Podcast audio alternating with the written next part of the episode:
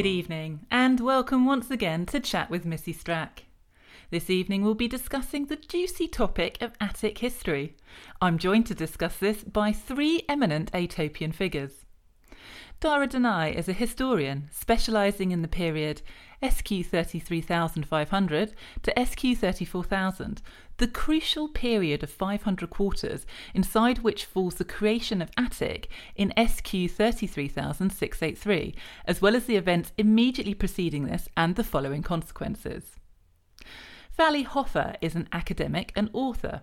His controversial book, Secrets in the Attic, Attic, A T I C, get it? His book, Secrets in the Attic The Beginning of the End, was a bestseller in over 20 Attic territories, and he has just released his second book, Stronger Together The Common History of Aetopians and Minervans. And finally, we're joined once again by current Attic Senator Jaffa Kiri.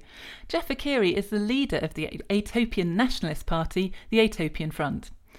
Senator Keary is well known for their bold policies, as well as their keen interest in. Um, are we sure that it's right to have a current politician discussing this rather sensitive historical period? Current politics are all too able to distort facts, and at a time when we need clear historical analysis more than ever. If you'd let me finish, S. Hoffer, I was about to say that Senator Keary is well known for their interest in this particular historical period. Revisionist interest. Perhaps I could handle this, Missy. S. Hoffer is right that this is a crucial time period for informing current Atopian policies. The creation of Attic has impacted almost every aspect of Atopian life, and I'm sorry to say it's not been all good. I think S. Hoffer will find that far from being a flag waving Atopian supremacist who thinks that Attic is a great way for Atopia to impose their will on other nations and lesser races, it is in fact a much more nuanced period of our history that warrants discussion. Well, thank you, Senator, and I hope that answers your questions, S. Of course, stands for the Atopian and Traxinian Interstellar Consociation, and the origin of the name is perhaps a good place to start. S. Denai, could you perhaps tell us more about how this name was chosen? Yes, of course. Thank you, Missy, and thank you for the invitation to be on your show. The forming of the Atopian Traxinian Interstellar Consociation took place amidst a period of intense interworld conflict. The Aetopians, Minervans, and Traxinians had a long history of interplanetary trading and cooperation, which had led to prosperity for all three societies.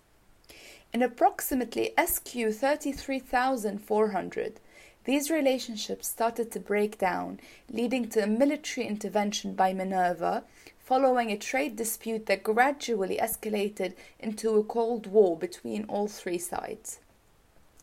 In SQ 33682, the great Aetopia leader, Zadi Gorda, proposed a three way truce between the great interstellar powers. All three nations were being hit hard by the continuation of the war, and this was well accepted on all sides. What Commander Gorda failed to anticipate was that her lack of attention to detail would be the unwinding of the treaty. In the negotiations, it became clear that neither the Aetopians nor the Minervans were prepared to be named anywhere other than first in the acronym used to describe the new union. In fact, Minervan leader Zalwatkos considered the suggestion of an Aetopian Traxinian and Minervan interstellar consociation so offensive that he immediately cut off talks with Commander Gorda and instigated his own consociation, which eventually evolved to become the Minervan Guild of Solidarity. Throughout the entire process, the Traxinians were so reasonable that it really is quite hard to imagine how they became caught up in the Cold War in the first place. Oh, in my personal capacity as a Traxinian, and also on behalf of Traxinia, thank you very much. S. Hoffer, could you tell us what it was like on Aetopia and Traxinia before the creation of Attic? Uh, maybe around SQ 33680. Yes, of course. And it might be useful to look at Minerva too. Minervan culture actually predates Aetopia by nearly a million SQs. I don't think that's quite right. Well, carvings in prehistoric rock on Minerva have been dated from that period, and uh, whatever you may think about the artistic merit of the carvings, it's clear evidence of a sophisticated society that could focus on more than just hunting and gathering food. On the other hand, Aetopian society, while founded at a later date, accelerated extremely rapidly. One cause of this was the extremely beneficial trade relationship that was established with Minerva after Minervan ships established contact with Aetopia, seeking access to the rich mineral deposits on Aetopia. Exactly. Minervan growth is in fact built on Aetopian minerals. And they only traded with us when they couldn't take it by force. And Aetopia was about to launch our first interplanetary voyage anyway. And there, Missy, you have a pretty accurate statement of the kinds of sentiments that led the originally peaceful trading agreement to break down. Minerva did indeed strike a hard bargain when they first flew down and established outposts on Aetopia and used their superior developmental status to, as organisations such as the Aetopian Front have pointed out, correctly take advantage of the Aetopians. Fascinating. So, what were the exact sequence of actions? Do historians even agree on this? Well, Missy, there are a core set of facts that pretty much all historians agree on. However, the interpretation of these facts and assignment of blame and causation widely differs based on the sources that you choose to prioritize. So, the actual sources differ. Can you give us an example? Yes, of course, Missy. The main difference is whether you are looking at Minervan or Aetopian records. And then there is a big difference, of course, between official government records on both sides and the populist news sources of the day. And many sources are, of course, biased against Aetopians. Exactly, Senator. Every source is biased according to the beliefs of the person writing it. News articles are considered particularly poor evidence since they were pandering to the popular opinion of their specific viewership at the time and were rarely impartial.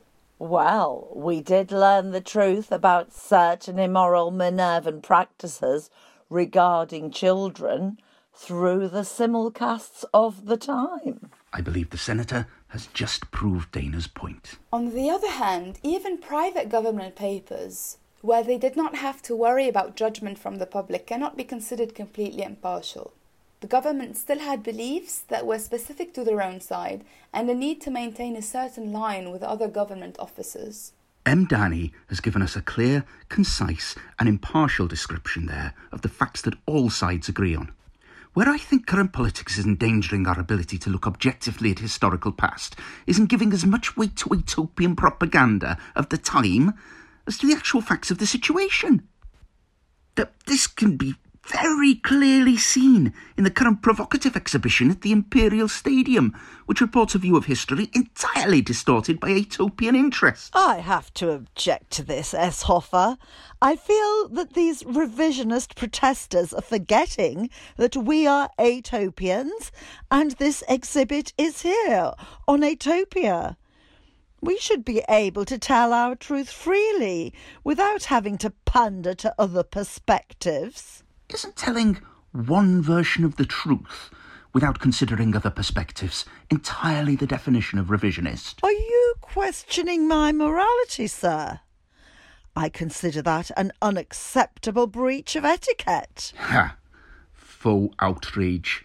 Such a convenient way to avoid discussing facts.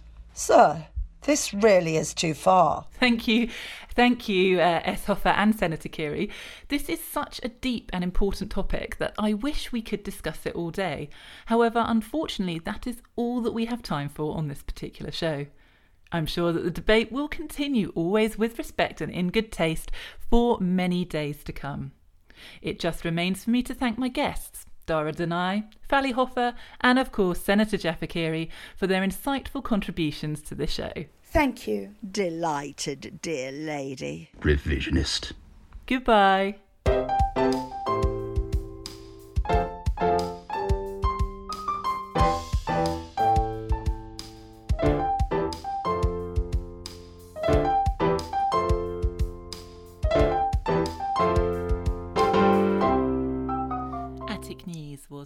And directed by Zoe Cunningham and edited by Delroy Philogene for Shoreditch Radio. Missy Strack was played by Zoe Cunningham, Jaffa Kiri by Geraldine Brennan, Dara Denai by Agatha Ezzedine, and Fally Hoffer by C.M.J. Taylor. Additional voices were provided by Angela Harvey, Amy Lee Matthews, Anna Hawkes, Ty Glaser, Helen Rose Hampton, Wesse Houston Jibo, Agatha Ezzedine, and C.M.J. Taylor.